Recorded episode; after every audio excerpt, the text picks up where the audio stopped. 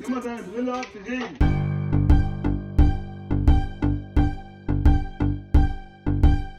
Gonzo Podcast.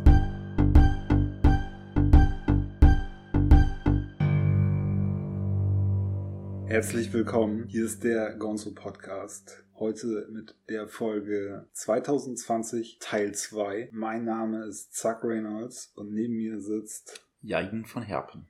Wie auch letzte Woche, beschäftigen wir uns heute mit der Zukunft. Und wir sind letzte Woche stehen geblieben bei der Frage, ob Donald Trump in zwei Jahren am 2. September 2020 immer noch Präsident der Vereinigten Staaten ist. Ja. Und wir haben beide schon unser Statement abgegeben. Kann das sein? Ich kann mich an mein Statement nicht mehr erinnern. Ich mich an meins auch nicht, ähm, außer jetzt gerade, wo ich drüber nachgedacht hatte und, und ich ähm, meine, du sagst, er ist nicht mehr im Amt und ich sag, er ist noch im Amt. Ich sage, er ist nicht mehr im Amt Ja. und du sagst, er ist noch im Amt. Dann werden wir auf jeden Fall recht haben. Das ist schon gut. Noch zur Verbesserung der letzten Folge. Ich habe gesagt, vor zwei Jahren war er noch nicht mal Präs äh, Präsidentschaftskandidat, aber das stimmt. Das ist ein sehr langer Prozess, ne? Also vor zwei Jahren war richtig heißer Wahlkampf. Ich glaube, er ist jetzt seit über eineinhalb Jahren Präsident tatsächlich. Ja. Das heißt auch, dass wir in zwei Jahren, wenn er immer noch Präsident wäre, dann gerade in einer sehr, sehr heißen Wahlkampfphase wieder sind. Ja. Eine andere Frage an die Zukunft. Denkst du, dass Hillary Clinton nochmal antritt? Nein, aber das Szenario, was wir eben irgendwie uns ausgewurstet haben, war richtig gut, oder? Äh, das Szenario, was wir uns ausgedacht haben, also wir sitzen auch privat oft zusammen rum und denken uns komische Zukunftsszenarien aus, war, dass Trump durch ein Impeachment-Verfahren seines Amtes enthoben wird, nachdem die Demokraten bei den Midterms irgendwie die Macht im Senat übernommen haben, dass er danach aber nicht angeklagt wird. Ja, selbst wenn er angeklagt würde, gibt es die Möglichkeit, dass ähm, Mike Pence ihn begnadigt. Das ist doch auch noch, oder? Ein US-Präsidenten kann doch jeden Ja. begnadigen, oder? Ja, Er könnte doch Donald Trump begnadigen. Das wäre doch Ja. auch eine Sache. ja. Und dann könnten die äh, Putin-Scharade spielen und äh, Donald Trump wäre zwei Jahre lang freier Mitarbeiter im Weißen Haus, Mike Pence Präsident und dann danach switchen die wieder. Genau, und dann kam das Lustige dazu, ähm, keine Ahnung. Äh, Hillary Clinton tritt es gibt- wieder an. Genau, es gibt einen Präsidentschaftswahlkampf und es ist Donald Trump gegen Hillary Clinton. Das wäre richtig gut. Ja, das wäre mein Lieblingsmoment in der ganzen Geschichte. Das wäre wirklich richtig gut. Total fnodig, oder? Das wäre meine Lieblingsstaffel.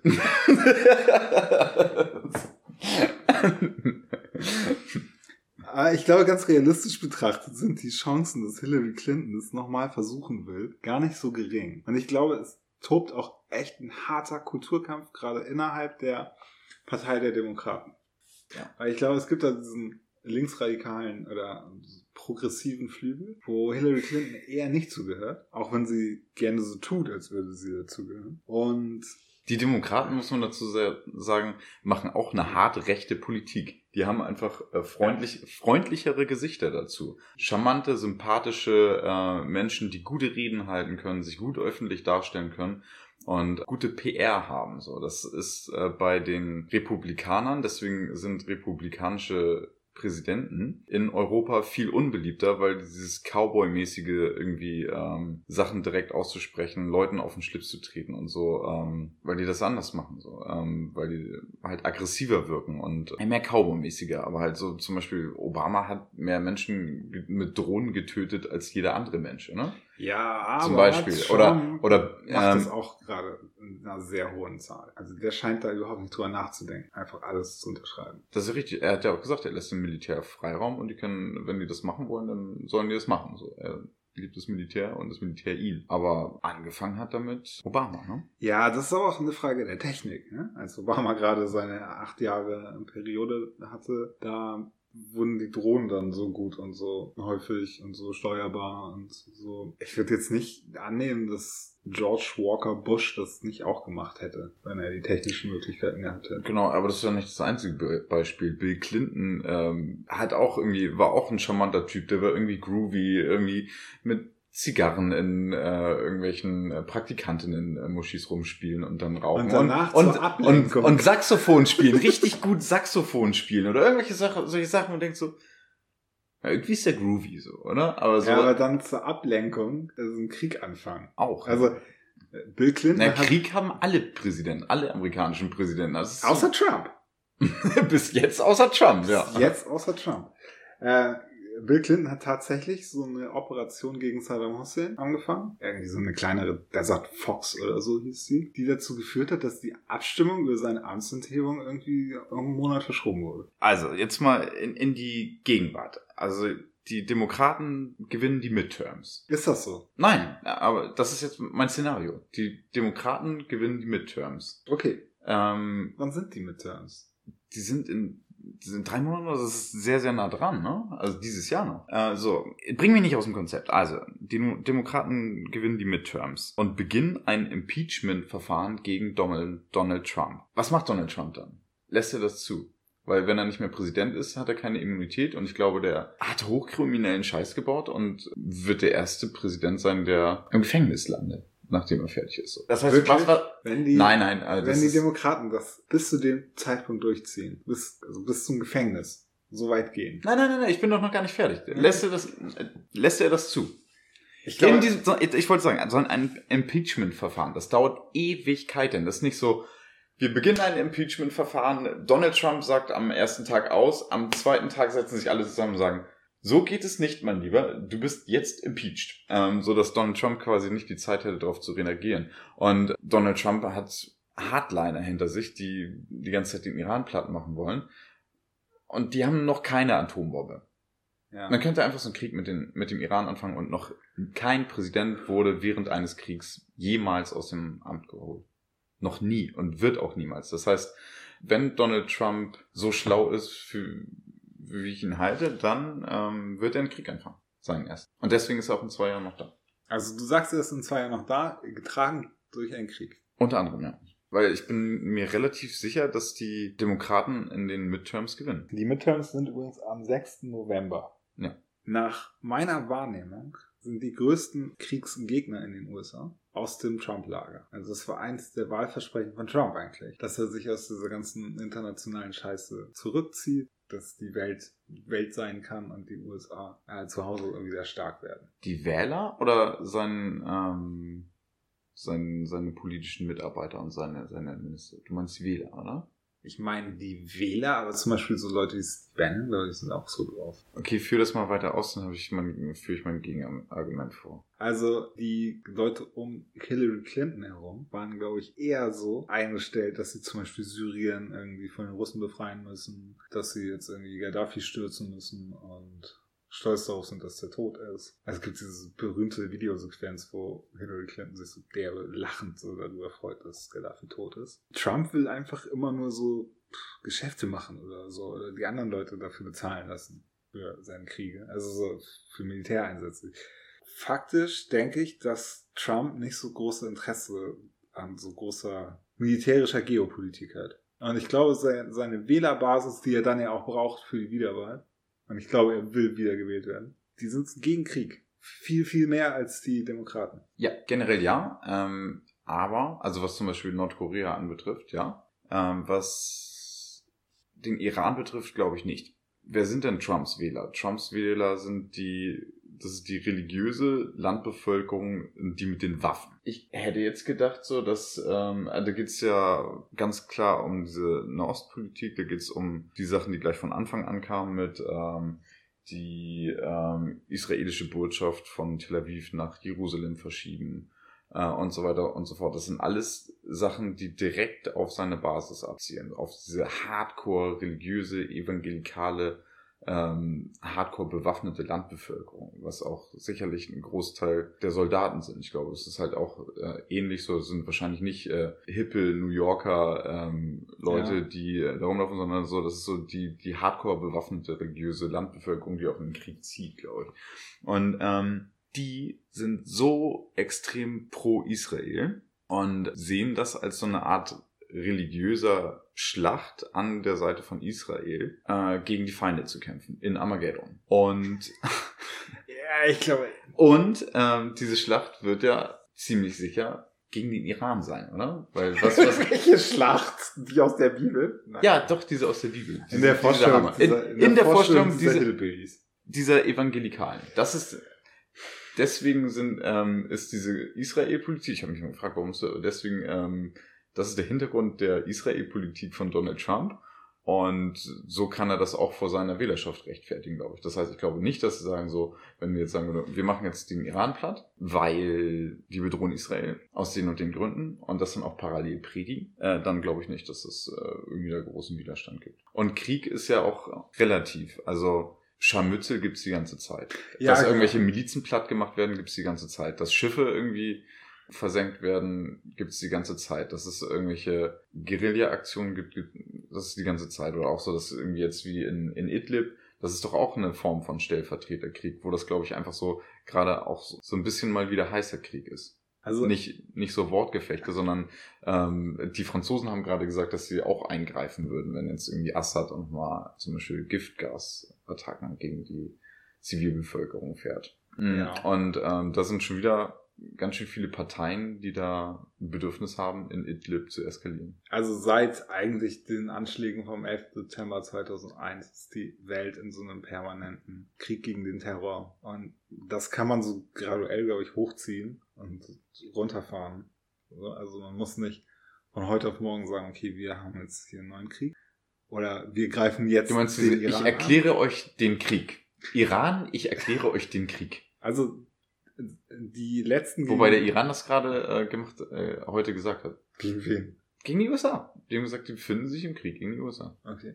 Äh, die USA haben das letzte Mal einen Krieg erklärt gegen äh, uns Deutschen.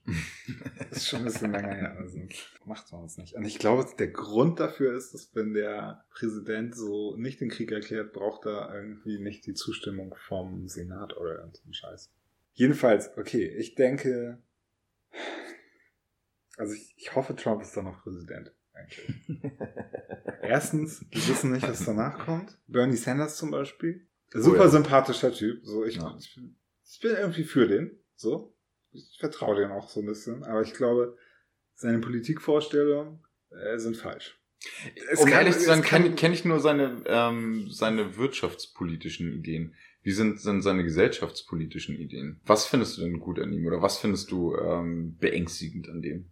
Ja, ich glaube allgemein, dass linke Politiker nicht so gut mit Geld umgehen können. Also so die Idee von so einem großen Staat viel umverteilt und so. Ja, davon bin ich nicht so überzeugt, weil äh, das Geld eigentlich immer zu denen umverteilt wird, die gerade am Umverteilen sind. Und es vielleicht besser ist, wenn einfach nicht so viel umverteilt wird. Aber das geht jetzt ein bisschen weit. Ich denke einfach, dass wenn Trump nicht mehr Präsident ist, dass das nachfolgende Chaos viel größer sein könnte, als dass es jetzt ist. Und im Moment haben wir irgendwie einen recht stabilen Weltzustand. Trump wird so als ein völlig Irrer angesehen, der jederzeit irgendwie richtig hart eskalieren kann. Eskaliert aber nicht. Ja. Und einige Drohungen, die er ausspricht, zielen ja auch darauf ab, irgendwie sowas wie so eine Form von Gleichgewicht, auch wenn es nicht ein richtiges Gleichgewicht ist, sondern es ist eigentlich eine, eine Übermacht der USA so, die zu kippen droht. Und das ist ja auch eine Form von Gleichgewicht, dass sie sagen so, okay, alle wissen, die USA sind die ultimative Macht im Hintergrund, die bestimmt, wenn die irgendwas wollen, dann lügt das so. Und China ist gerade massiv am Aufgehen. Und durch so einzelne Aktionen oder einzelne Tweets, einzelne Gespräche, hat sich da, glaube ich, schon ganz viel verändert. Und ich glaube so auch so, es gibt positive Aspekte davon, dass Trump an der Macht ist, aber ich glaube jetzt nicht, dass es irgendwie, dass das Positive überwiegt. Ganz und Ja, gar nicht. Aber Guck mal, es ist eine andere Situation, wenn man sagt, in zwei Jahren ist wieder Präsidentschaftswahl, es wird ein anderer Präsident gewählt, äh, und dann ist Trump halt nicht mehr Präsident. Das ist eine völlig andere Situation als in zwei Jahren müsste Trump eigentlich noch Präsident sein, ist es dann aber nicht mehr, sondern ist dann irgendwas anderes los. Ja. Das ist ein viel größerer Unsicherheitsfaktor. Also die gesellschaftliche Stabilität innerhalb der USA ist, glaube ich, sehr hoch. Es gibt da nicht so die Gefahr, dass da irgendwas Krasses passiert, Unruhen, Revolution, dies, das.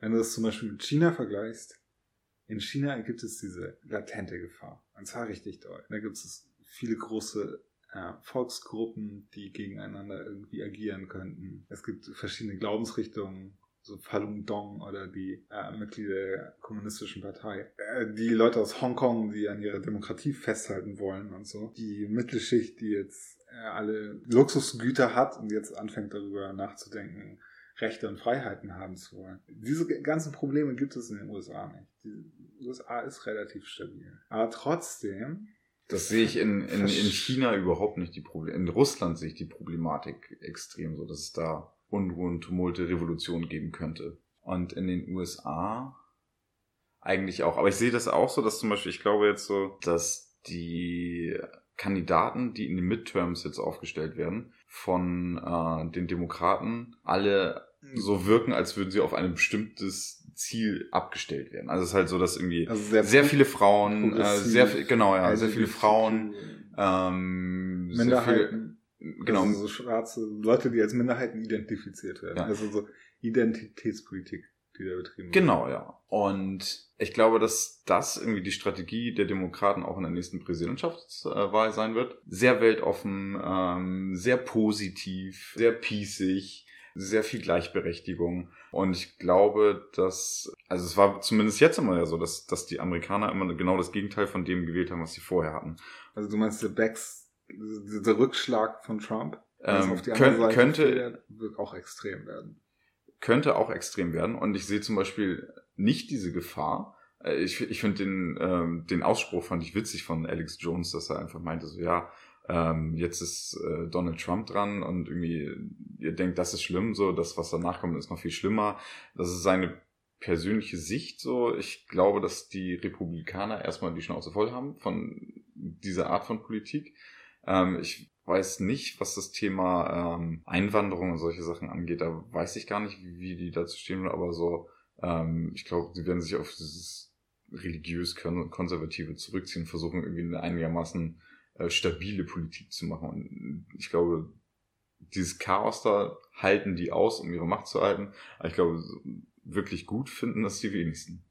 Vielleicht hast du recht. Vielleicht ist es auch so, dass die Republikaner eigentlich die Politik gerade umsetzen, die sie eigentlich seit Jahren umsetzen wollten und Trump nur so als die Figur vorne stehen haben, die dann alle hassen, über die sich alle aufregen, die die ganze Zeit diese Show macht, die die ganze Aufmerksamkeit auf sich allein durch irgendwelche Tweets, irgendwie, den er gerade irgendwie persönlich angreift und dies, das und das harte Entscheidungen, harte wirtschaftliche Entscheidungen getroffen werden, die so im Sinne der Republikaner sind. Zum Beispiel diese Viele Sachen wirken wie Geschenke, ne? ja, ne, genau. die Steuerreform, die es da gab. Wenn wir dieses Narrativ benutzen, dass Trump ein Fernsehmoderator ist, der aufgrund irgendwelcher komischen Umstände aus Versehen zum Präsidenten der Vereinigten Staaten geworden ist, dann kann man damit ja schlecht erklären, dass Trump sich diese, diese Steuerreform sozusagen ausgedacht hat. Aber ganz ehrlich, vorangetrieben äh, hat und dieses, umgesetzt hat. Das muss ja irgendwer. Ich glaube, dass aber so, ähm, dass es gar nicht so ist.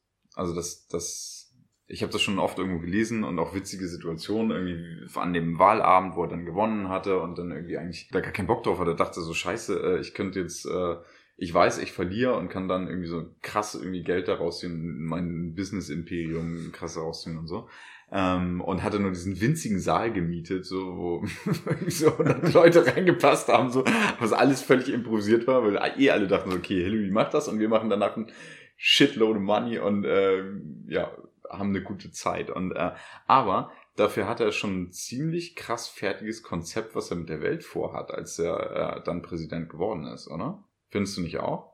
Und ähm, er und hat Steve Bannon. Also Steve Bannon ist ja jetzt nicht mehr da und es wirkt auch nicht so, als wenn jetzt irgendwie noch so dicke wären. Und ähm, ich dachte das und habe das auch sehr oft gesagt, dass äh, eigentlich Steve Bannon der Präsident ist, weil er im Prinzip äh, Trump das einflüstert. Glaube ich aber nicht. Der hat, glaube ich, einfach so, so ein, seine Weltsicht und rückt davon auch nicht ab. Und versucht das ja auf jede Art und Weise auch durchzupeitschen. Ich auch mit den äh, Guerilla-Aktionen innerhalb seiner eigenen äh, Partei, was so die die krasseste oder in in dem äh, Stab oder im Weißen Haus, das war so die krasseste Nachricht der letzten Woche, oder? Welche jetzt? Mr. X. Mr. X. Also äh, es gibt einen Zeitungsartikel in der New York Times veröffentlicht von einer anonymen Quelle, die angibt, sie sei äh, beim Staff des Weißen Hauses irgendwie als Senior Officer irgendwie. Also auch schon eine höhere Ebene, aber auch eine Ebene, wo es sehr, sehr viele Menschen gibt. Und in diesem Artikel wird halt beschrieben, dass die Trump boykottieren die ganze Zeit. Oder dass sie, also die Behauptung dieses Artikels ist, es sind immer noch erwachsene Menschen im Weißen Haus und die sorgen dafür, dass dieser Vollidiot Trump, dieses, dieses Kind eigentlich, dieser Mensch, der nie erwachsen geworden ist, äh, dass man auf ihn aufpasst, dass er nicht Scheiße bauen. Zwei krasse Beispiele haben die dafür genannt, äh, also andere auch, aber die fand ich besonders krass. Zum Beispiel Donald Trump äh, möchte irgendwas machen, möchte das per Dekret machen, sagt, er will das bei sich auf dem Tisch haben. Die, äh, also es gibt Mitarbeiter, die das dann ausarbeiten und legen das bei ihm auf den Tisch und dann kommt Mr. X und nimmt das Dekret aus diesem Stapel Zettel da raus und irgendwie, damit dann irgendwie in der Hoffnung, es wird vergessen so. Was wohl kann auch öfter so gewesen ist. Genau, es kann Ja. nicht unterschrieben werden. Und äh, da liegen so viele Zettel mal auf dem Tisch, dass es nicht auffällt, dass dieser Zettel jetzt nicht dabei war. Äh, und äh, dass zum Beispiel, wenn äh, gewisse Mitarbeiter am Weißen Haus die Anweisung bekommen, macht dies, das, dass sie dann sagen ja und machen aber einfach nichts. Also so Befehlsverweigerung. Ziviler Ungehorsam, beziehungsweise nicht ziviler, aber Ungehorsam. Was ist, was eine riesige äh, moralische Frage auch aufwirft. Äh, sind das jetzt Helden oder sind das Landesverräter eigentlich? Und ich finde, ja, das sind Landesverräter. Also, äh, die wurden nicht Der Zweck gewählt. heiligt nicht immer die Mittel. Und in dem Fall Das Nicht, oder? Weil das sind Regierungsmitarbeiter, die könnten sagen, ich höre auf, ähm, aus den und den Gründen, stelle mich für Ja. die Presse und sage, das geht so das nicht. ist mein Name Ich- und ich arbeite hier nicht. Ja. Genau. Hat nicht so den großen Effekt Das wahrscheinlich. haben auch Leute gemacht, ne? Äh, Reihenweise. Unglaublich viele Mitarbeiter. Auch im Außenministerium, das ist, das ist quasi leer. Okay, wir, wir haben eine sehr spezielle Folge heute, ein sehr spezielles Thema, nämlich die Zukunft, unsere Prognosen. Ich denke, Trump ist immer noch Präsident. Irgendwie also hast du deine Meinung letztes Mal- geändert? auch gesagt, nee, ich habe meine Meinung geändert. Ne? Ich war ja, ich war, Nee, ich finde, du, äh, also erstmal ist Also in der ja, letzten jetzt- Woche sehr viel passiert. Zwar sehr viel, was äh, eher dafür spricht, dass er impeached wird, aber wie gesagt, anderthalb Jahre, wo er jeden Tag irgendwas macht, wo ich denke so, jetzt haben wir ihn. So, jetzt, jetzt, jetzt ist vorbei. Ist es aber nicht. ja. Ja, okay, ich, ich würde meine 5 Euro darauf setzen, dass er dann immer noch Präsident ist. Ja. Du auch. Ich sage, er ist noch Präsident. Ja. Okay, also die offizielle Gonzo-Prognose für 2020 ist, Trump ist immer noch Präsident. Und ich lege noch einen drauf, äh, er wird wiedergewählt. Okay.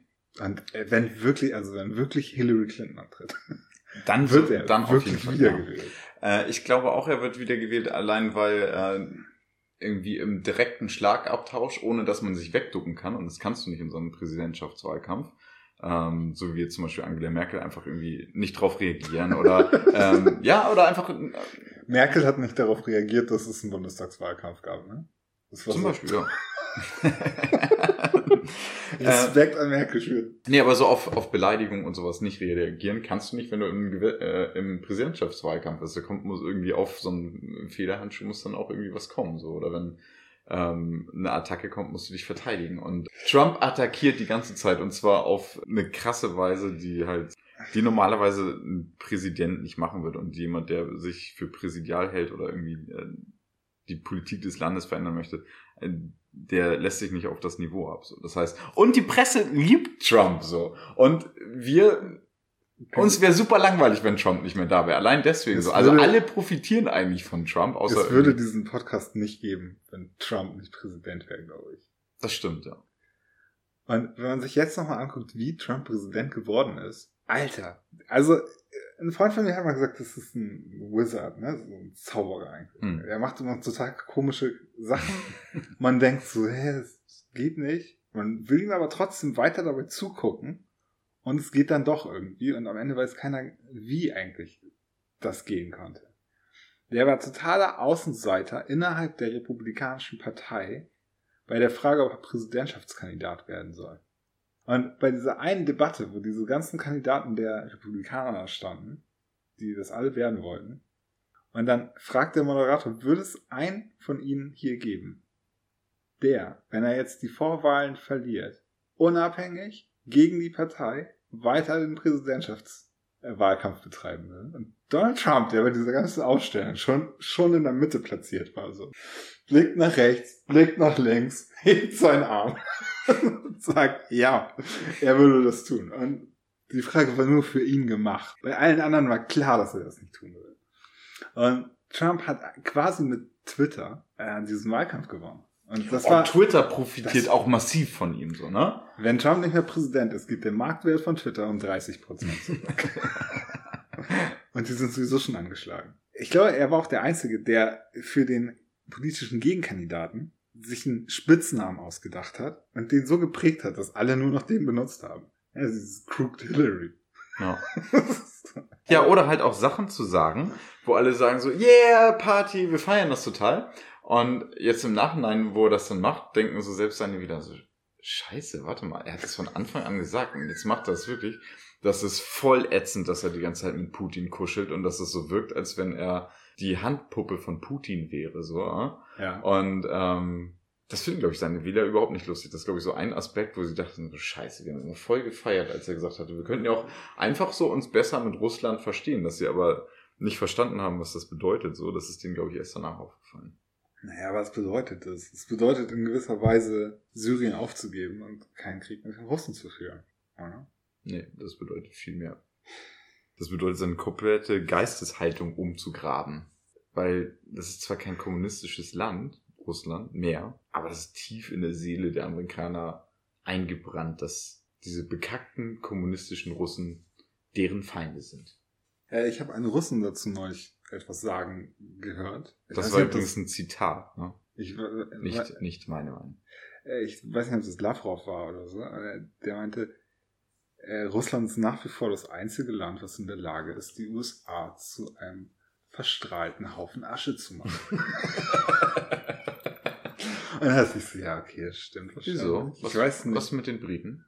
Wir können vielleicht einzelne Parts der USA einäschern. Die Chinesen, glaube ich, auch einzelne Parts. Oder die, die allgemeine Schlagkraft der russischen Atomwaffen ist schon ausreichend. Tippitappi. Tippitappi. okay, also Trump ist Präsident. Trump bleibt gut. Präsident. Hillary nicht. Wie wird der Preis von Bitcoin sein am 2.9.2020? Wie ist er heute? Ich glaube, in Euro ausgedrückt, irgendwie 5500. Ja. So. Okay, dann erzählen wir wir in zwei Jahren. In, in Dollar ausgedrückt. Äh, mein Tipp, 22.267 Dollar und 8 Cent. Cool. Eine andere Frage, auch spannend eigentlich in dem Zusammenhang.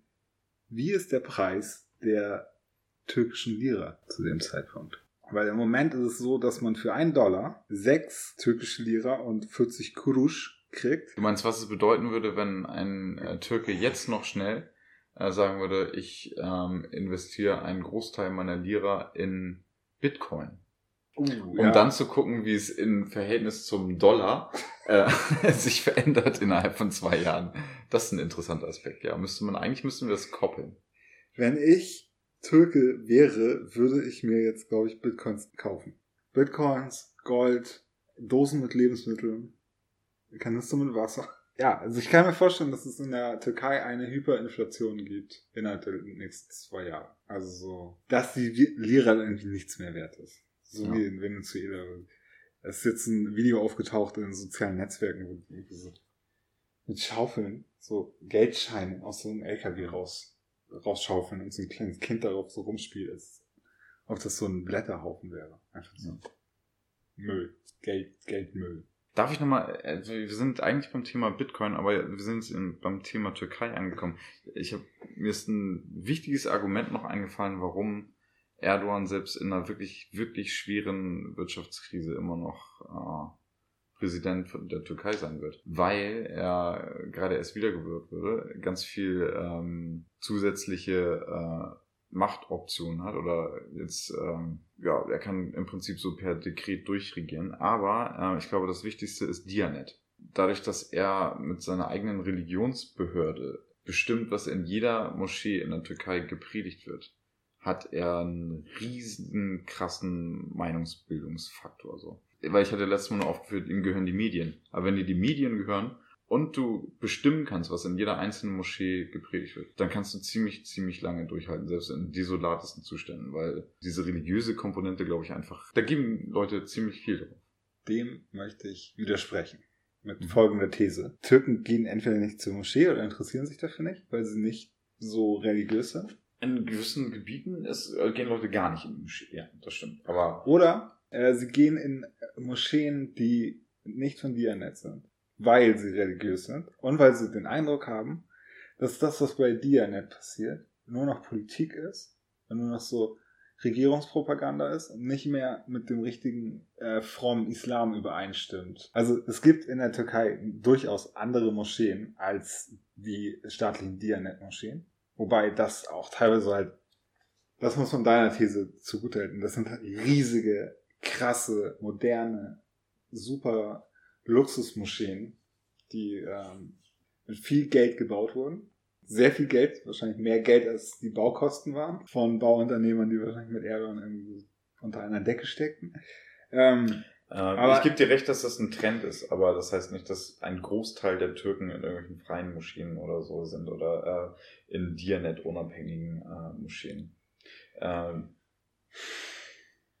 also ich glaube, der Dianet-Einfluss schwindet. Übrigens auch in Deutschland, ne? Die kriegen keine Fördergelder mehr. Ja. Äh, die kriegen keine Fördergelder mehr. Ja, schon lange Sehr interessant.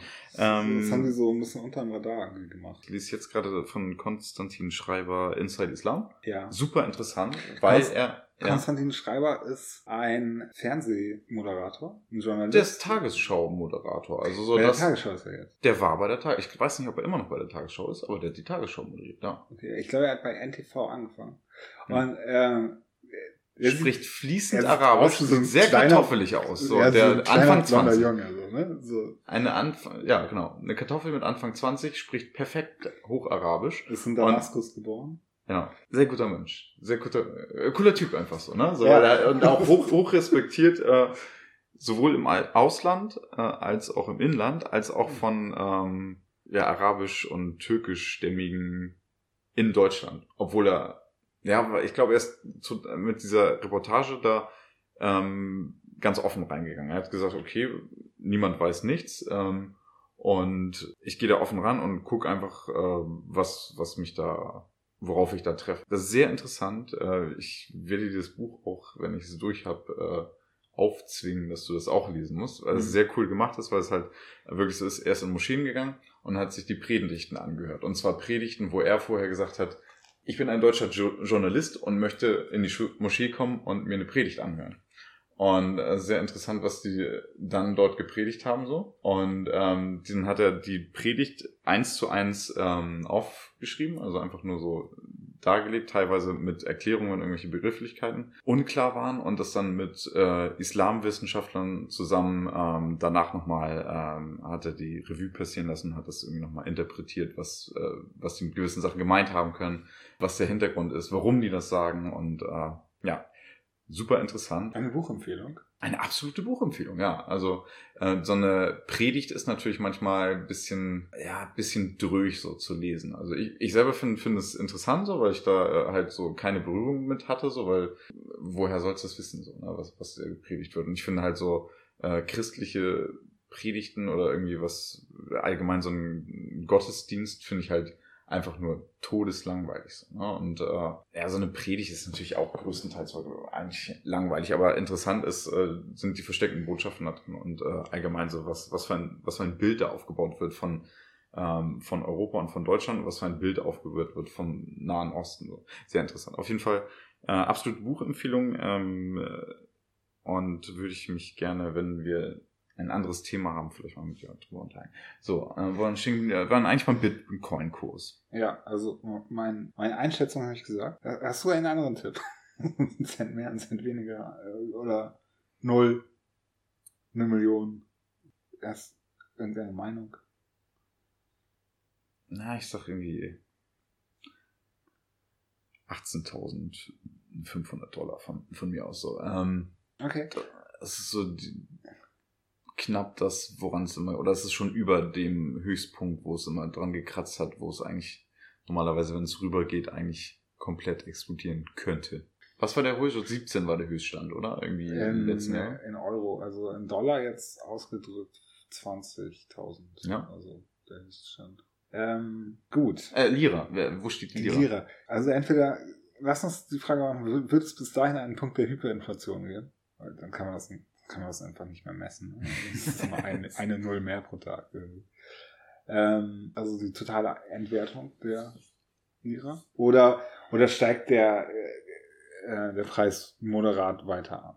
Ne? Also zum Beispiel für einen Dollar kriegt man acht Lira in zwei Jahren. Der, ich habe doch gesagt, Erdogan ist noch da, oder? Ja. Genau, Erdogan ändert seine Politik nicht. Der macht die irgendwie, weil ähm, er denkt, er ist der Sultan und äh, wenn er das sagt, wird das schon gut sein. Das heißt, ähm, ist der logische Schluss, ja, es gibt dann eine Hyperinflation. Okay. Weil wenn er einfach so die Politik, die er jetzt macht, fortführt, ohne einen krassen, eine krasse Kehrtwende, dann ist es ja die logische Konsequenz. Ne? Ja, denke ich auch. Sehe ich auch so. Ja. Wenn die ersten ähm, Unternehmen, die ersten wichtigen Unternehmen abscheißen, die äh, Händler keine Waren aus dem Ausland kaufen können, die äh, Firmen ihre Kredite nicht abbezahlen können. Das geht fix. Das geht dann echt fix, wenn da jetzt nicht politische Schrauben, die wichtig sind, äh, gedreht werden. Dann ist der Drops gelutscht. Also okay, gut. Äh, Lira ist dann eher nicht so interessant, ja. Alles klar. Reden wir über Ganja? Wir reden über Ganja. Wird Marihuana legal sein in Deutschland.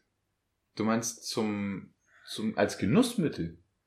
Dass man sagt so, oh, Kiffen, so, ja. so aus Spaß. Oh, ist, ich habe einen richtig harten Arbeitstag gehabt. Äh, ich würde jetzt gerne Feierabend-Joint rauchen. So, so legal, ja? Ja, oder so. Und ja. dass man in ein Ladengeschäft geht und sagt, ich hätte gern. Da, da, hm, gib mir ein bisschen das, was von dem dieser Elon Musk da geraucht hat. das würde ich auch gerne rauchen. Okay, was ist deine Einschätzung? Nee, nein. Ja. Aber der Druck ist hoch im Moment. Ähm, auch ja, durch der Druck ist ein bisschen leichter geworden, glaube ich, dadurch, dass es jetzt irgendwie ein bisschen Umweg legal Glaube ich nicht, nein. nein. Nein, ich glaube, dass der Druck dadurch höher geworden ist.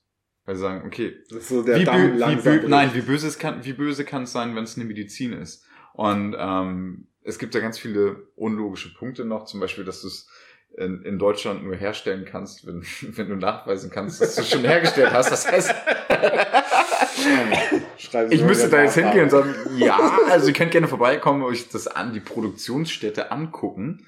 Ähm, oder man muss halt irgendwie das aus dem Ausland bestellen. Da gibt's halt irgendwie, wir haben Probleme, Medi also wir sind soweit, wir haben Probleme, Medikamente ranzukriegen in Deutschland. Ja, genau. Nee. Und wenn es wenn es eine Medizin ist und das hilft, und warum soll es dann nicht in kleinen Dosen auch irgendwie hilfreich sein? Einfach nur so zur Entspannung. Ich glaube, es wird legalisiert, aber ich glaube, für diese Frage, so, äh, sind zwei Jahre eine zu kurze Zeitraum. Also ich ja. glaube, so zwei Jahre äh, auf dem, auf dem Gebiet technische Entwicklung, die Welt geht unter und Kriege und Geopolitik und was macht Trump, ist ein riesig langer Zeitraum. Ein riesig langer Zeitraum. Äh, die kleine Koalition ist doch dann auch immer noch an der Macht, oder? Die kleine Koalition? Ja. Ach, sind die da noch an der Macht? Gute Frage. Naja, off offiziell ja, oder? Ja, offiziell ja. Obwohl das so schwer rauszukriegen ist, weil die irgendwann, das ist ja Ewigkeiten her schon, dass die Wahl war. Also es hat einfach nur so lange gebraucht, bis sie eine dann ist gerade Wahl. Interessant. Es gibt, glaube ich, zwei Termine. Ich hatte das rausgesucht. Extra für diesen Podcast hatte ich es rausgesucht. Ja. Es gibt zwei mögliche Sonntage, an denen gewählt werden könnte. Und das ist, glaube ich, die Woche danach. Ja, wir werden dann, wenn nicht vorher schon diese Koalition kippt, eigentlich in einer regierungslosen äh, Wahl, Wahlzeit sein. So. Ja, ich ähm, befürchte auch, dass äh, Marihuana dann noch nicht legal ist. Und auch wahrscheinlich danach noch eine ganze Weile nicht. Also ich finde Amerika da echt progressiv, also wobei das, äh, nee, warte mal, warte das mal, Verbot auf. Warte mal, ich muss mich korrigieren. Das ist doch erst ein Jahr später. Also wahrscheinlich am 24. Oktober 2021. Oh. Gut. Ja. Okay. Also, das wird dann noch. Kein Ganja. Kein Ganja in Deutschland. Ja, schon, so wie immer. Natürlich gibt es hier Ganja. Aber es ist noch illegal. Ja, wie schade. Ja, andere Frage. Auch, es geht auch um die Legalisierung von Drogen. Äh, diesmal in den USA. In den USA ist es so, dass in zwei Staaten, soweit ich weiß, ist, oder nur in einem Staat, Colorado, ist Marihuana als Genussmittel legal. In Kanada jetzt übrigens auch. Als Genuss, als Spaß, ne? Kiffen, Kiffen als Spaß. In den meisten äh, Staaten der USA ist das mittlerweile irgendwie so legal, wenn du das für medizinische Zwecke kippst. Auf Bundesebene ist es immer noch eine illegale Droge. Deswegen ist die Frage, ob Elon Musk da irgendwie eine illegale Droge konsumiert hat, als er auf dem Boden von Kalifornien an einem Blunt gepafft hat, der ihm angeboten wurde während eines Interviews vor zwei Tagen. So eine möglicherweise relevante juristische Frage. Man sieht an diesem Fall, dass es immer noch nicht so richtig smoothes, eindeutiges Gesetz ist. Nee, äh, die, die Feds, also die, die Bundesbehörden, sind regelmäßig in Kalifornien unterwegs und äh, machen irgendwelche Produktionsstätten zu, äh, raiden Coffeeshops ähm, und machen einfach richtig Stress, ne? Trollen so rum. Ja. Aber die Frage, die wir uns aufgeschrieben haben, wird MDMA und wird Psilocybin, also Pilze, Zauberpilze, in den USA legal sein? Und Das ist zu früh. Also man kann das, glaube ich, ungefähr ausrechnen. Ich meine vor einem Jahr gelesen zu haben, dass das rechnerisch vier sind. Äh, nein, Vier was ja, was MDMA angeht. Ich glaube Psilocybin. ich glaube, Psilocybin ist, gerade in Kalifornien, sind die dabei, das zu legalisieren. Ich glaube, wenn ich es richtig verstanden habe, so wie ich das verfolgt habe, wird Psilocybin legal sein in zwei Jahren in Kalifornien. Das ist meine Einschätzung. Okay. Emma glaube ich nicht. Also Emma ist der Slangbegriff für MDMA. Okay, ich hätte jetzt genau andersrum gedacht. Ich hätte gedacht, MDMA ähm, wird schneller legal. Das heißt, innerhalb von der nächsten drei Jahre. Das heißt, äh, in dem Zeitraum, wo wir gesagt haben, ist es noch nicht legal. Psilocybin auch nicht. Ähm, aber ich glaube, innerhalb dieser ähm, drei Jahresfrist, ab jetzt wird MDMA äh, legalisiert werden. Ganz klar aus äh, politischen Gründen, weil äh, also auch nicht als nicht als Genussmittel, das glaube ich nicht, sondern als ähm, als Arzneimittel. Und zwar um, weil jetzt ist ja hat es ja keinen ähm, keinen Nutzen für den Menschen, keinen medizinischen Nutzen und auch sonst ist halt Kategorie 1 Droge, das ist einfach nur böse, böse, böse, böse. Ja. Richtig böse. Und ähm, aber da die sehr genau wissen und sehr viel geforscht haben im Bereich von äh, Depressionen und PTBS, Also posttraumatische Belastungsstörung. Genau. Werden die das legalisieren, legalisieren einfach damit die, um Kosten zu senken, was ähm, Veteran, Kriegsveteranen angeht, der, des US-Militärs, weil äh, jeder zweite spätestens, glaube ich, eine posttraumatische Belastungsstörung hat, wenn er im Kriegseinsatz war und die einfach mit zwei Sessions weg sind. Mit so geleiteten Sessions, mit einem äh, Psychologen, einer ordentlichen äh, Portion ähm, MDMA, was allgemein als Ecstasy bekannt ist. Und ähm, ja, Aber es gibt auch Therapieformen für dieses Problem, die äh, Psilocybin benutzen. Oder ich glaube auch die äh, Therapieformen, die beide Stoffe benutzen. mhm. Insgesamt scheinen diese Stoffe, was so psychische ähm, Belastung angeht, also so, so Schläge, so das Verarbeiten von irgendwelchen Schicksalsschlägen. Das ja, das wollte ich gerade sagen. Was akute Sachen angeht, ja. Was äh, chronische oder zum Beispiel erbliche Sachen angeht, nein.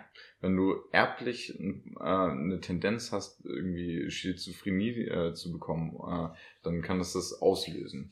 Ähm, aber wenn du ein schwerwiegendes Erlebnis hast, aber eigentlich eine gefestigte Persönlichkeit hast und ähm, normal aufgewachsen bist und keine krassen Cuts in deiner Kindheit oder sonst irgendwo hattest ähm, und halt nicht irgendwie dazu neigst, schizophren zu werden, dann äh, und du bist einfach nur durch eine bestimmte Situation oder durch ein Ereignis traumatisiert, dann kann dir das in zwei Sessions helfen, äh, dadurch klarzukommen. Aber andererseits kann auch, wenn du ähm, die Tendenz hast, äh, irgendwie schizophren zu sein, eine Session äh, ohne Therapeuten mit äh, Pilzen dich auf eine Reise schicken, von der du nicht wiederkommst. Okay, also, du sagst, MDMA wird Beides illegal noch. in zwei, In Jahren. zwei Jahren beides illegal und dann kurz danach beides legal. Also Okay, okay.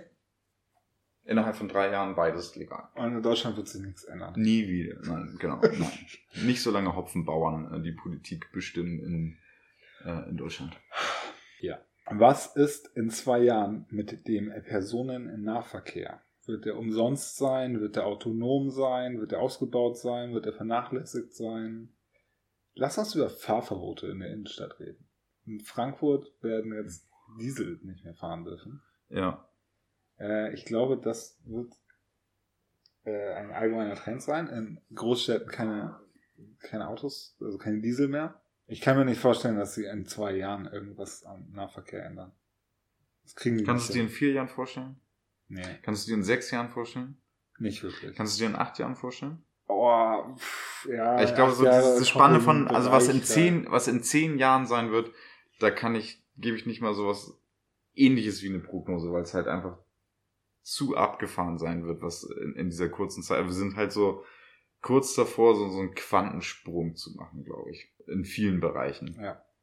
Aber so, also speziell Deutschland ist ja mit manchen Sachen massiv hinterher, so was so Innovation angeht oder so. Ja. Deutschland hat auch eine. Infrastruktur, die super krass ist im Vergleich zur Welt, Mittelmaß oder so. Und weil diese Infrastruktur halt schon da ist und krass ist, ist es schwer. Die äh, Briten zu haben in Indien und da wird nichts Während der Koalition, ähm, Kolonialzeit ein sehr, sehr gutes äh, Schienennetz ausgebaut. Ja. Und das haben die immer noch genauso. Und der Bahnminister von Indien ist der mächtigste Mann im Staat. ja, weil die das damals so gut gebaut haben. Da gab es nie irgendwie äh, das Bedürfnis, irgendwie, ja, oder vielleicht auch nicht das Geld, das kann so genau sein, das vernünftig auszubauen. Ja, genau. Okay, ähm, also äh, öffentliche Wir sind schwarz, ja? Wir sind beide schwarz für den öffentlichen Nahverkehr. Total, ja, ganz schlimm. Wobei der eigentlich super sein müsste. Also, ne, das ist so das Ziel. U-Bahn, die die ganze, oder S-Bahn, die die ganze Zeit fahren, autonom, äh, in kurzen Abständen, über intelligente Systeme geregelt. ähm, Und viel mehr, viel, viel tiefer in der Erde, äh, zwei Tunnel untereinander, vier Tunnel untereinander, ähm, permanent S-Bahn. Da hält eine S-Bahn oder eine U-Bahn in dem Sinne. Ähm, die Leute steigen ein, ähm, die fährt los, hält sofort die nächste. Das heißt, einsteigen, losfahren, einsteigen, losfahren, ganze Zeit. Ähm, Fahrradwege könnte man bauen. Also man könnte äh, von vierspurigen Auto, Autostraßen zwei Spuren wegnehmen Ja. und die für Fahr Fahrräder sind in der, Stadt, in der Stadt das schnellste Fortbewegungsmittel. Ja, Du musst nicht irgendwie von, äh, von dem Punkt, wo du hin willst, zu einer Haltestelle und du musst nicht äh, von da aus dann irgendwo hin. Du kannst keine Bahn verpassen, die kann auch nicht zu spät kommen, kein gar nichts. Setzt dich auf ein Fahrrad, fährst los und bist da. Weil es sind ja meistens nur anderthalb Kilometer oder sowas Strecken, die du äh, hinter dich bringen musst. Ne? Das heißt, äh, eigentlich Fahrräder sind der Shit. In, in kannst- Dänemark haben die das richtig krass gemacht. Ne? Da haben bauen, die so groß sind, dass man da Fahrräder mitnehmen kann. die, oder so. Oder beides, ja. Alles das ne, würde eine Schwächung des Automobils bedeuten. Genau, was natürlich in Deutschland eigentlich nicht gewünscht ist, politisch. Ja. Also, ja, also es ist meine gleiche Prognose. Ich sehe auch völlig schwarz. In Deutschland richtig kacke, in China super. Ja. Ähm, Ja, gut. Die nächste Warte mal, warte mal, aber wir haben äh, ein Thema ähm, Elektroautos ist separat oder hatten wir das ein bisschen? Das hatten wir schon. Das hatten wir letztens schon. Das hatten wir schon. Genau, weil das ist halt auch so eine Sache. Also ich glaube so, dass man da ganz viel auch machen kann, indem du halt ein- einfach so Autos miteinander verkettest. Du fährst irgendwie auf der Autobahn, äh, ha- hakst dich in die anderen Autos ein, dadurch ist der Abstand immer der gleiche. Und wenn du irgendwie abbiegen willst, dann hakst du dich aus der Kette wieder aus elektronisch und, und biegst halt ab. Staus entstehen hauptsächlich durch Fahrfehler, weil äh, Leute äh, schneller bremsen, als sie anfahren und die Spuren wechseln. Dadurch staut sich das halt massiv Ja. nach hinten. So, das ist halt einfach nur, weil Menschen zu blöd sind zum Autofahren und zu ungeduldig sind zum Autofahren. Wenn du im Stau stehst, geht ja mehr äh, Abgas in die Atmosphäre. Staus sind ja nicht nur nervig für den, der da fährt, sondern sie sind halt auch einfach nicht, nicht so nicht so gut für die Umwelt. Da könnte man, glaube ich, auch ganz viel machen, so indem man einfach sagt, okay, auch in Städten gibt es irgendeine Form von Vernetzung der Autos. Genau. Aber Fahr Fahrräder. Fahrräder und richtig gute U- und S-Bahn-Geschichten und äh, Busse von mir aus, so E-Busse. Ja. Und eine Preispolitik im Nahverkehr, dass es sich lohnt. Zum Beispiel, wenn man Pendler ist und jetzt so einige Dutzend Kilometer außerhalb einer großen Stadt wohnt, kostet es mit der Bahn so viel, in diese große Stadt zu fahren, dass wenn du zu zweit dahin fahren willst, es dann schon billiger ist mit dem Auto. Hm.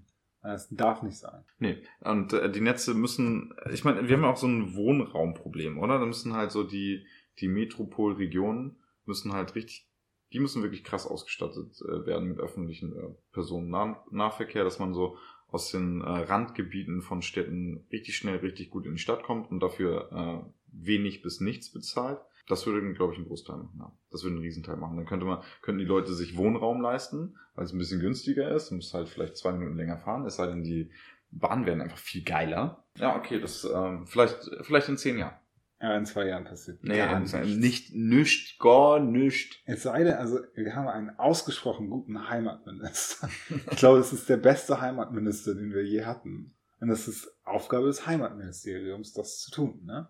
Nee, nur, dass es überall gleich ist. Und überall gleich ist es, glaube ich. Außer. Na gut, wir haben, überall gleich scheiße. wir haben noch nicht in der Praxis gesehen, äh, was die Aufgabe des Heimatministeriums ist. Wird der Heimatminister noch Horst Seehofer sein? In zwei Jahren? Kann Oha. Horst sich so lange halten? Super schwierige Frage. Ich bin sehr gespannt auf die Bayern-Wahlen. Oh ja, Das wird oh richtig ja. spannend. Das wird so einschlagen wie eine Bombe in der Bundespolitik auch. Ich meine, das ist ja jetzt schon richtig krass. ähm, Das haben die ja nicht aus Spaß gemacht, so dass sie die ganze Zeit so eskaliert haben, so, sondern es ist halt auch so, um so Landespolitik, Wahlkampf zu machen. Ne? Naja, auf jeden Fall, äh, was war das in zwei Jahren? Nee, nee, nee. Ich glaube, nee, das, das kann nicht so lange funktionieren. Andererseits ist er auch schon ganz schön lange in der Politik und der ist schon sehr lange senil, oder? Ja, aber ich glaube, er war sonst immer senil und hat nichts gemacht. Jetzt ist er senil und Pöbeln senil ist irgendwie komisch, ne? Freundlich senil ist irgendwie witzig. das ist so peinlich, wenn man sich mal vor Augen hält, dass er vor einigen Wochen angekündigt hat, er würde nach, den, nach dieser Sommerpause jetzt auch twittern und dann vom Ministerium die Ansage kommt, er wird Horst Seehofer wird doch keinen eigenen Twitter-Account haben, sondern manchmal werden Tweets aus dem Ministerium von ihm sein und die werden dann mit dem Namenskürzel von ihm kenntlich gemacht, dass sie von ihm sind. Also, ich denke, Horst Seehofer wird es auch noch schaffen, zwei Jahre lang. Ich denke, er sollte es nicht schaffen. Also ich denke, er sollte nicht mehr auf der Position sein. Aber ich kann mir vorstellen, dass sich einfach nichts, dass hier nichts passiert. Ja, die Konsequenzen sind nicht so gering, wenn Horst Seehofer nicht mehr in der Bundespolitik wäre oder als Innenminister im Amt wäre, oder? Nicht so gering. Ich glaube, das hätte krasse Konsequenzen. Da sprechen wir halt wieder von, okay, äh, bricht die Union auseinander? Haben wir dann irgendwann so Verhältnisse wie in, in Holland, dass es einfach so Dutzende von Kleinstparteien gibt, so, wo eine Koalition dann irgendwie aus elf äh, unterschiedlichen Parteien äh, sein muss, wo du halt auf keinen Nenner kommst. Und äh, gibt viele Sachen, die dadurch ausgelöst werden könnten, wenn Horst Seehofer nicht mehr in der Bundespolitik wäre. Weil ich denke, dass die sich das hätte ja einen Grund, dass er nicht mehr in der Bundespolitik war. Es gibt ja gerade so einen offenen Kampf seit langer Zeit eigentlich zwischen Horst Seehofer und Angela Merkel. Ja. Und das ist ja einfach der rechte Flügel der Union, so, ne? Der hart rechte Flügel der Union. Was ein Armutszeugnis für den rechten Flügel der Union ist. Oh. Na gut. Okay, nächstes Thema. Gibt es bekannte und funktionierende dezentrale Alternativen zu Uber, Airbnb und Amazon Marketplace? Also die Frage zielt darauf ab, ob es in der Softwareentwicklung und in dem damit verbundenen E-Commerce zu so einer Dezentralisierung gekommen ist, wie die ganzen Blockchain-Fanatiker uns das seit zwei Jahren, seit eineinhalb Jahren versprechen. Glaubst du, die schaffen das bis dahin? Nee, dezentral glaube ich nicht. Wobei das ja gehen, technisch würde es ja gehen, was du mir neulich erklärt hast, auf der Blockchain Chain direkt zu machen. Ja, also äh, es, in der Theorie sch- scheint es möglich zu sein. Ja. Es hat, es hat noch keiner so. Ähm, nee, da glaube ich überhaupt nicht dran, dass es das gibt in dezentral. Ähm, was ich aber hoffe, ist, dass wir Europäer endlich auf die Idee kommen, eigene Innovation zu haben. Beziehungsweise gar nicht mal eigene Innovation, sondern einfach eigene Systeme zu haben, die äh, auf den äh, vorhandenen basieren und äh, versuchen einfach das irgendwie so ein bisschen anders zu machen und so eine Form von Cyberprotektionismus zu haben im Sinne von, warum sollten alle unsere Daten in so einem winzig, winzig kleinen Gebiet der USA im Silicon Valley äh, gesammelt werden und warum sollte nicht, was wir kaufen, was wir mögen, was wir, äh, wo wir schlafen, wo wir wohnen äh, und so alles äh, auf europäischen Plattformen sein. Warum soll es nicht ein europäisches Amazon geben, äh, ein europäisches Google? Weil ähm, wir müssen die dauernd an unsere Datenschutzrichtlinien irgendwie erinnern, beziehungsweise äh, neue extra Datenschutzrichtlinien für diese Firmen machen, weil die sich, ja, weil Daten halt einfach sehr viel wert sind. Und zum Beispiel die Chinesen, die machen das ja auch schlau. Die haben auch äh, nicht äh, WhatsApp, sondern WeChat. Die haben nicht Amazon, sondern die haben Alibaba. Und ich glaube, das ist, das macht die Chinesen in gewissen Bereichen viel weniger angreifbar.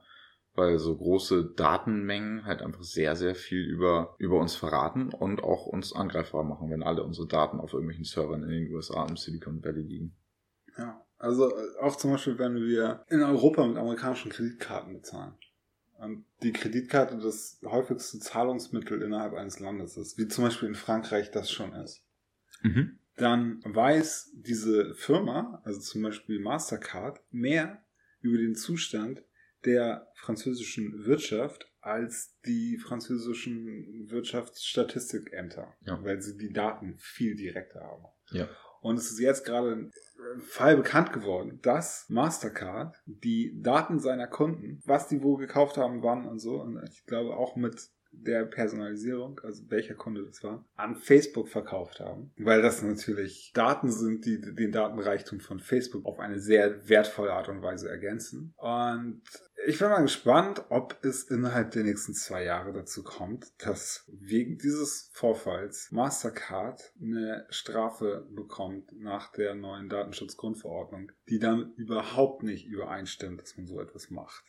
Ja, ich glaube dann nicht wirklich dran. Und ja, ich glaube auch nicht, dass es solche dezentralen Alternativen bis dahin geben wird. Ich glaube auch nicht daran, dass es europäische Alternativen geben wird. Ich glaube einfach, dass sich der Abstand zwischen europäischen, zwischen Europa und ähm, amerikanischen IT-Unternehmen oder chinesischen IT-Unternehmen vergrößert. Also dass der Rückstand, den wir haben, größer wird, aber nicht, dass wir da irgendwie neue, innovative, benutzbare Alternativen haben. Und zu der Frage mit dem Amazon Marketplace, ne? Es gibt so einen ganz interessanten Vorschlag, so eine Infrastruktur von staatlicher Seite bereitzustellen. Also zum Beispiel von europäischer EU-Seite aus. Dass jeder Händler in Europa diese äh, Plattform dann benutzen kann und darüber seine Verkäufe und so zu tätigen und nicht auf solche Monopolisten wie Amazon angewiesen ist. Ja. Das finde ich sehr interessant. Ähm, das zählt zum Beispiel ähm, nicht für Facebook, Twitter, Instagram, aber ich finde, ich glaube nicht, dass es, äh, dass äh, zum Beispiel Google oder Amazon jemals einholbar werden sein, ähm, sein werden, weil ähm, die machen das so lange schon und die machen das so gut, die erleichtern allen das Leben und man ist halt einfach faul. Und ich finde, speziell Google, die machen einfach unglaublich gute Produkte. ja, aber Amazon nicht. Die Produkte, also das Amazon macht das scheiße. Aber wer macht das dann äh, gut? Niemand? das ist so. Na, die komplette Infra, die komplette ähm, Zustellerbörse und so, die sind alle komplett äh, gepolt auf Amazon, weil Amazon das sehr einfach gemacht hat, Sachen aus dem Internet zu bestellen. Wer, keine Ahnung, wie sollen die denn einholbar sein? Ja, indem man so eine Plattform neu Ja. baut. Aber das muss ja auch irgendwann die EU-Kommission sagt, wir wollen jetzt sowas haben, wir stellen das zur Verfügung, dann muss sich ja auch irgendjemand darum kümmern, wie das funktioniert. Und Es muss jemand Logistiker oder, sein, Oder ja. denkst du, ja, und glaubst du, dass jemand das technisch und so von der Innovation her irgendwie so gut machen kann, dass man sagt, oh, das ist genauso entspannt wie auf Amazon zu gehen, zu sagen, okay, da gibt's alles, ich klicke drauf und morgen ist es bei mir. Und ich zahle für nichts. Glaubst du, dass das irgendwie innerhalb von äh, fünf Jahren geht? Ich glaube es nicht. Und äh, na, was äh, Wenn und danach wird's noch schwieriger. Wenn du hier äh, außerhalb der Stadt in so einer äh, beschaulicheren Wohngegend da auf die Seite klickst, dass du es morgen haben willst, dann kommt morgen jemand zu deiner Haustür und gibt dir das. Äh, da in der Stadt, wo ich wohne, da kommt nie irgendein Paket an. Diese, diese theoretische Logistik, die es theoretisch gibt, die gibt es in meiner praktischen Welt nicht. Wenn ich mir online Sachen bestelle, bestelle ich die meistens zu anderen Teilen meiner Familie und hole die dann von da ab. Weil es einfacher ist und schneller geht. Das ist, ähm, der Luxus, den Amazon bietet, ist diese, du hast eine Webseite, auf der du die Produkte suchen kannst und da anklicken kannst. Von unterschiedlichen Händlern teilweise oder von Amazon selbst. Das ist so der, der Luxus, weshalb man, wenn man ein Produkt sucht, als erstes zu Amazon geht. Naja, und ähm, Das ist am nächsten Tag da, ist nicht in der Stadt, nicht, nicht in meiner Lebenswirklichkeit. Ähm, aber mal angenommen, es würde jetzt von der, ähm, von der EU äh, eine Plattform geben. Was glaubst du, wie das wäre, wenn das jetzt zum Beispiel was äh, Reklamationen angeht und so weiter und so fort, wenn irgendwas schief geht? Die Leute vertrauen Amazon, die wissen, okay, wenn das irgendwie nicht lübt. Ähm, ich weiß jetzt, der Kundenservice weiß ich nicht, wie der jetzt ist, aber äh, die sind auf jeden Fall kulant. Und du kriegst entweder deine Ware oder das Geld wieder. Wenn da jetzt irgendwie ganz viele Leute sind, äh, die ihre Waren da anbieten und die EU soll dafür haften, wenn das nicht funktioniert oder ähm, niemand kennt diese ganzen Händler und so weiter. Das ist, glaube ich, äh, sehr, sehr viele unbekannte Punkte, wo man sagt, okay, daran scheitert das und deswegen wird das erstmal nicht so funktionieren oder angenommen werden und deswegen wird Amazon erstmal nicht einholbar sein. Ich glaube, das kann man technisch und juristisch lösen. Zum Beispiel, dass jeder Händler, der diesen Marketplace dann benutzen will, irgendwie ein bisschen Geld einlagern muss und aus diesem Fonds dann solche Reklamationen und so bezahlt werden und die sich dann wieder schadlos halten an den Händlern und so. Oder dass ein gewisser prozentualer Anteil, also so eine gewisse Gebühr für das Benutzen dieser Plattform für die Händler anfällt und davon dann solche Services umgesetzt werden. Ja, und Airbnb wäre zum Beispiel total cool, wenn sich das irgendwie durchsetzen würde, so, dass einfach so das Gros der Leute ähm, irgendwo einfach pennen können. So. Und dass man so einfach so vernetzt ist, dass man sagt, so, okay, weil Airbnb, so das, was ich jetzt so gehört habe von Leuten, ist das jetzt auch nicht so super organisiert oder so, dass man sagt so, okay, das ist auch nur ansatzweise so, wie man sich das vorstellt dann oder wie es beschrieben ist. Da kann, glaube ich, nicht so viel schief werden. Es bleibt so, wie es ist, egal wer es organisiert und deswegen kann man das, glaube ich, super dezentral auch machen. So. Ja, ja, also ich hoffe, ich glaube nicht, dass es in zwei Jahren soweit ist. Ja. Und Google, wie gesagt, never ever. Ich, ich könnte, es klingt blöd, aber ein Leben ohne Google ist für mich ganz schwer vorstellbar. Das ist ein, das ist ein sehr großer, nein, es ist ein ganz wichtiger, Google ist ein ganz wichtiger Teil in meinem Leben. Ich, ähm, ich bin, ich bin auch ein großer Fan von Google. Und wenn Google mich Sachen fragt, dann beantworte ich die auch immer. Und bin dann sehr froh. So, also zum Beispiel, irgendwie, äh, wenn ich Übersetzungen raussuche und der Google Translator ist scheiße an der Stelle und dann finde ich doch die richtige Übersetzung, dann gebe ich die auch danach bei Google Translator ein. So. Cool. Verbessere den dann. Oder Google äh, sieht, dass ich irgendwie an irgendeinem Bahnhof war und stellt mir dann die Frage, ob es da öffentliche Toiletten gibt und ich ja oder nein ich weiß es nicht. Und das mache das mach ich dann auch. So. Ich nehme Zeit dafür, ja. den Datenbestand von Google an der Stelle weiter zu erhöhen. Und es gibt da ja auch so äh, juristische Möglichkeiten, wie diesen Konzern zu zerschlagen und so. Äh, ja. Ich, ich, ich bin froh, dass es Google gibt. Ich glaube, Google bringt der Menschheit im Moment mehr positive Sachen als negative Sachen. Absolut. Und wenn sie ja Geld mit Werbung verdienen. Ich, ich benutze überall Adblocker und deswegen fühle ich mich auch immer ein bisschen schuldig. Ja, zum Beispiel in, im Bereich AI sind die, glaube ich, auch also nicht so böse, wie man denen unterstellen mag, glaube ich. Ich glaube, die sehen das als eine Form von Evolution und so verstehe ich das auch, dass ähm, ja so eine AI einfach logisch ist, so dass dass wir das haben, weil irgendwie unsere Gehirne nur wir können die nur begrenzt nutzen und ähm, wir können einfach viele Sachen besser durch AI machen. Wir können halt, also zum Beispiel Ärzte sind halt einfach voll scheiße, so, ne? Die, ja. die bringen ganz viele Menschen um, so, ne? Die sind halt einfach, einfach schlecht, so, ne? Die machen, also, viel, machen viele Fehler, so. Nein, statistisch gesehen. Nicht, äh, weil, äh, die, Ja, also das Wissen, was wir über Medizin als Kollektiv mittlerweile angesammelt haben, ist zu groß für einen einzelnen Menschen. Ja. Und wenn so ein einzelner Patient dann vor so einem Arzt sitzt, kann es sein, dass irgendeine Stelle dieses kollektiven Wissens jetzt gerade relevant ist. Und ob der Arzt diese Stelle auch kennt, ist dann reine Glückssache oder Wahrscheinlichkeitsrechnung oder so. Also, ähm, das ist so ein Gebiet, wo ähm, auch wir, wir erweitern dieses kollektive Wissen auch immer, immer mehr und immer ja. mehr. Oder auch gerade so im Bereich Verkehrsplanung, Stadtplanung und so. Ich glaube, da ist AI auch richtig, richtig hilfreich. Ja. Es gibt so viele Bereiche, wo, wo AI unser Leben verbessern kann. Und das ist, glaube ich, erstmal der ähm, Architektur das, und so. Also ja, so. es gibt ganze äh, Städte, die architektonisch von der AI gemacht wurden. Ähm, genau, und ich glaube, dass äh, Google da irgendwie, äh, Google möchte Geld verdienen und äh, das machen die, indem die gute Produkte machen und das machen die, indem die auch äh, jetzt eine gute, in Anführungszeichen, ähm, AI machen, die das Leben der Menschen praktisch verbessert. Ich glaube nicht, dass sie irgendwie an, an fiesen AI-Waffen basteln, um äh, eine andere Form von Macht zu haben, als sie jetzt haben. Es ist, glaube ich, äh, Google möchte so eine wirtschaftliche Macht haben. Und das äh, ist das, was vielen Leuten Angst macht, glaube ich. Was haben wir noch? Wir haben die Frage, ob es Frieden oder Krieg in Syrien geben wird in zwei Jahren. Also wird der syrische Bürgerkrieg bis dahin beendet sein? Ich sag ja. Okay, ähm, das äh, schließt äh, schiitische Milizen mit ein. Die schiitischen Milizen sind auf Re Regierungsseite. Ja. Was meinst du, das schließt du mit ein? Also, Ja, also kein, keine Amis, die ähm, irgendwelche äh, Milizen aus dem Iran irgendwie wegschießen zum Beispiel. Oder ah, keine, ja, okay. ähm, Ähm, ja. Weil je nachdem, wie sich das im äh, Iran entwickelt, die Situation, spiegelt sich das ja auch auf äh, Syrien wieder. Ja, ich kann mir auch gerade wegen der aufgeheizten Situation im Iran vorstellen, dass der Iran selber ein großes Interesse daran hat, die Milizen wieder zurückzuholen. Okay, und warum, und das, innere du sagst, dass es jetzt gerade so ist, dass äh, die nur behaupten, irgendwie in Idlib massiv ähm, Truppen auffahren zu wollen? Wer? Die Iraner. Ach so, nein. Dass sie das noch machen. Ja, klar, dass sie da So, wir, machen, das, wir machen noch dieses eine Ding und dann sind wir raus.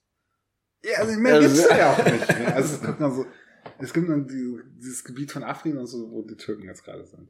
Ja. Aber innerhalb von zwei Jahren ist es, glaube ich, möglich, dass die Truppen des Du meinst, syrischen Regimes du sprichst von- Putins Truppen. Du Und sprichst davon, dass es keine Gebiete mehr gibt, die von anderen Truppen. kontrolliert werden, außer dem syrischen Regime. Und Kurden und Amerikaner.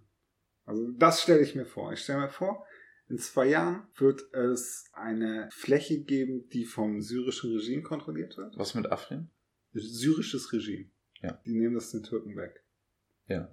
Daneben dieses Al-Bab und so nehmen sie auch den Türken weg. Ja. Kommen dann zu so einer Grenze, wo die Kurden die Kontrolle haben Ja. und die Amerikaner stehen. Ja. Und die Kurden sagen so, ja, wir führen keinen Krieg gegen Assad. Äh, wir sind dann einverstanden, dass Okay, es lass eine uns die neue, Frage anders eine formulieren. neue Verfassung Ähm, gibt. Ob es es gibt dann keine Kriegshandlungen da mehr. Okay, das ist schwierig zu sagen, weil wenn wir uns dann, ins, wenn ich jetzt eine andere Meinung hätte und wir unterhalten uns da in zwei Jahren drüber und da wird es sicherlich Kampfhandlungen irgendwo geben, das heißt, es ist eine Interpretationssache, dann lasst uns das sagen, ob es große, ähm, immer noch große besetzte Gebiete gibt, wo man sagt, okay, da- das, das Problem ist noch nicht gelöst und die politische Situation ist noch nicht gelöst und es gibt halt Kämpfe und auch die äh, Wahrscheinlichkeit, dass die wieder ausufern. Ich wäre da positiver. Okay. Ich würde sagen, äh, Stabilität. Ja, aber, na, aber das ähm, würde ja einen ähm, politischen Konsens beinhalten. Dass die Amis, die Russen, die Syrer, die Iraner, die Israelis Die und die Türken und die Franzosen alle der gleichen Meinung und die Chinesen alle der gleichen Meinung sind, oder? Und das glaube ich Ja. nicht. Weder in zwei Jahren noch in 100. Also kann noch so viel Entwicklung kommen. So, ähm, ich sag, der syrische Bürgerkrieg ist Weiter am Toben in zwei Jahren.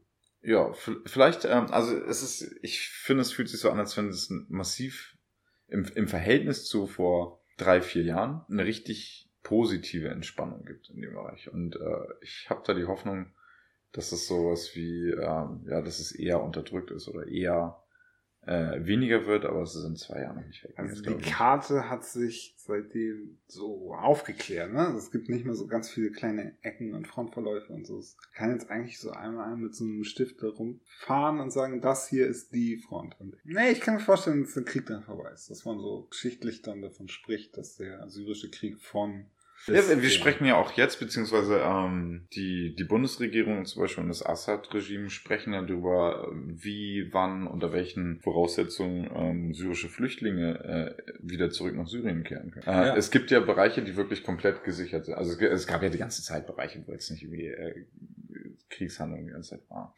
Ähm, aber ähm, wahrscheinlich so eine, so eine, es gibt Stabilität da jetzt. Ne? Und das ist das Positive. Stabilität und irgendwie so ein, es gab so ein Gleichgewicht. Ich glaube, dass von vielen Menschen das so äh, wahrgenommen wird, dass diese riesige Flüchtlingswelle für Europa insgesamt eine große Instabilität, also vor, allem- vor allen Dingen auch politische Instabilität gebracht hat. Ne? Das ist das Erstarken der rechten Parteien und so.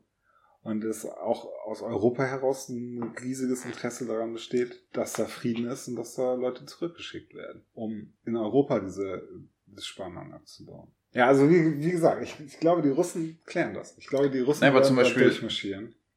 Äh, die Amerikaner müssten ja quasi sagen oder es äh, irgendwie dementsprechend handeln, dass sie nicht mehr mit Al-Qaida-Ablegern zusammenarbeiten möchten. So.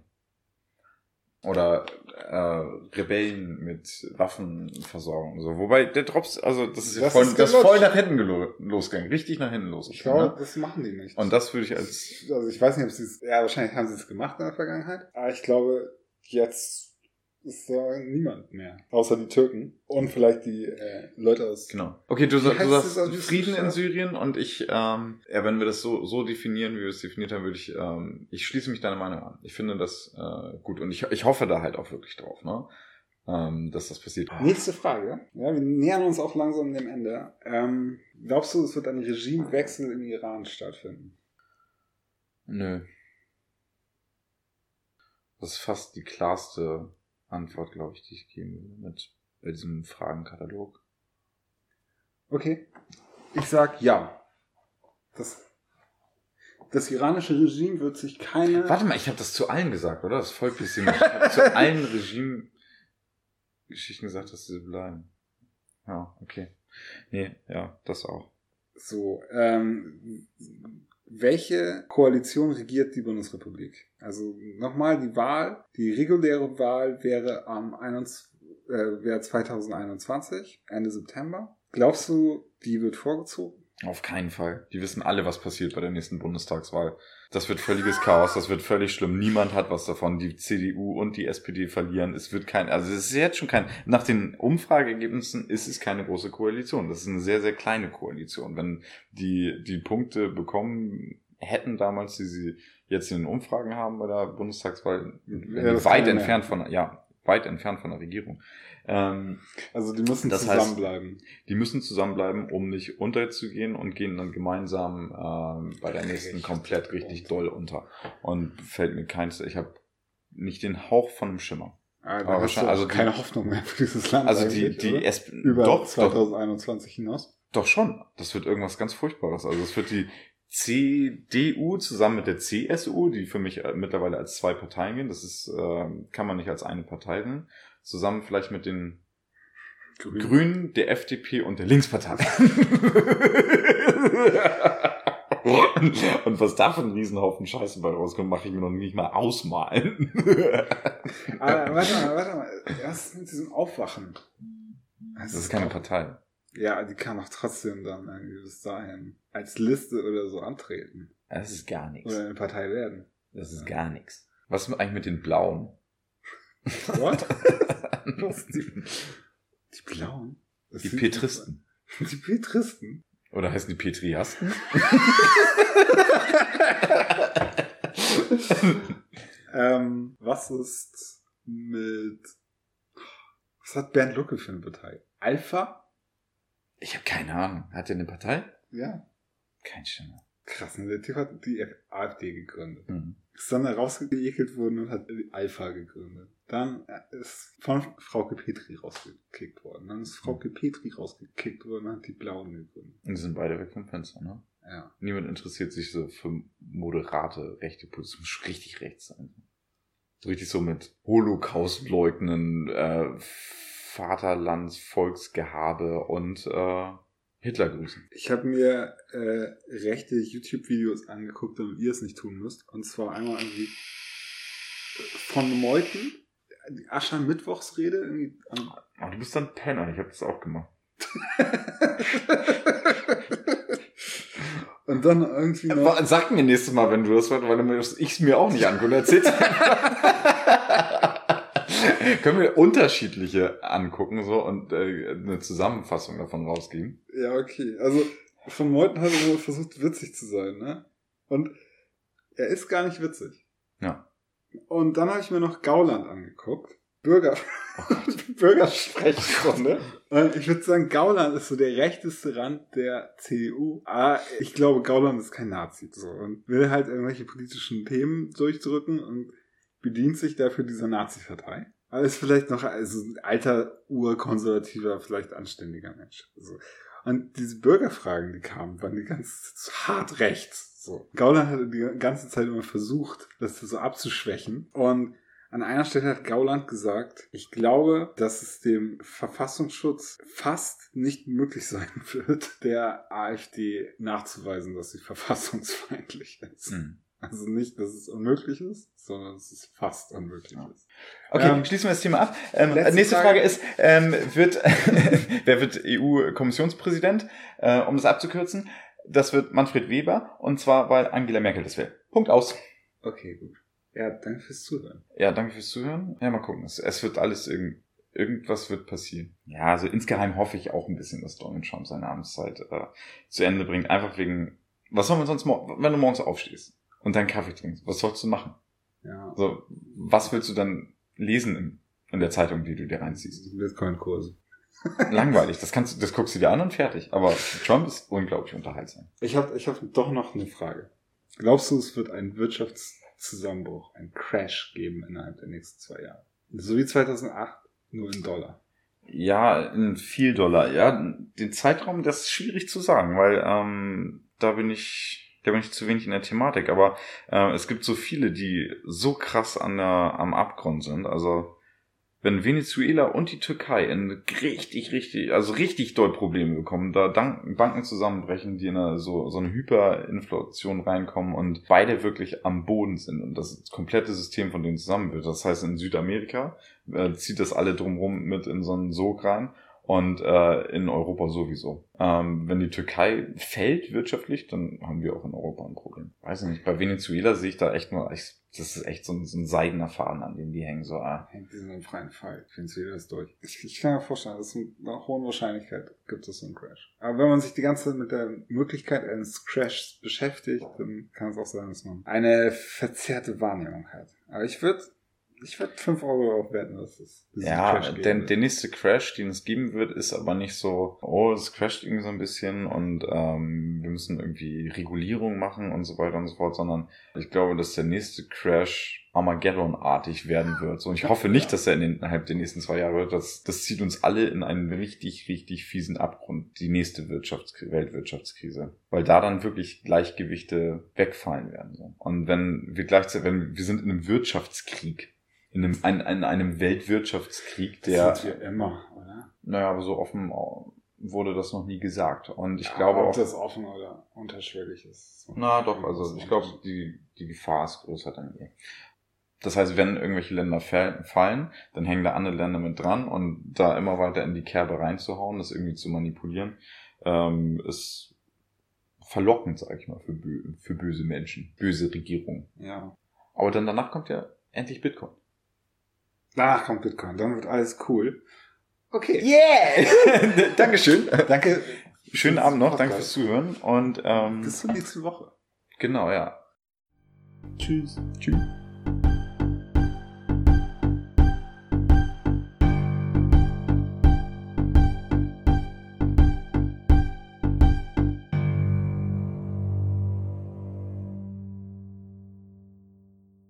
Stay woke, bitches.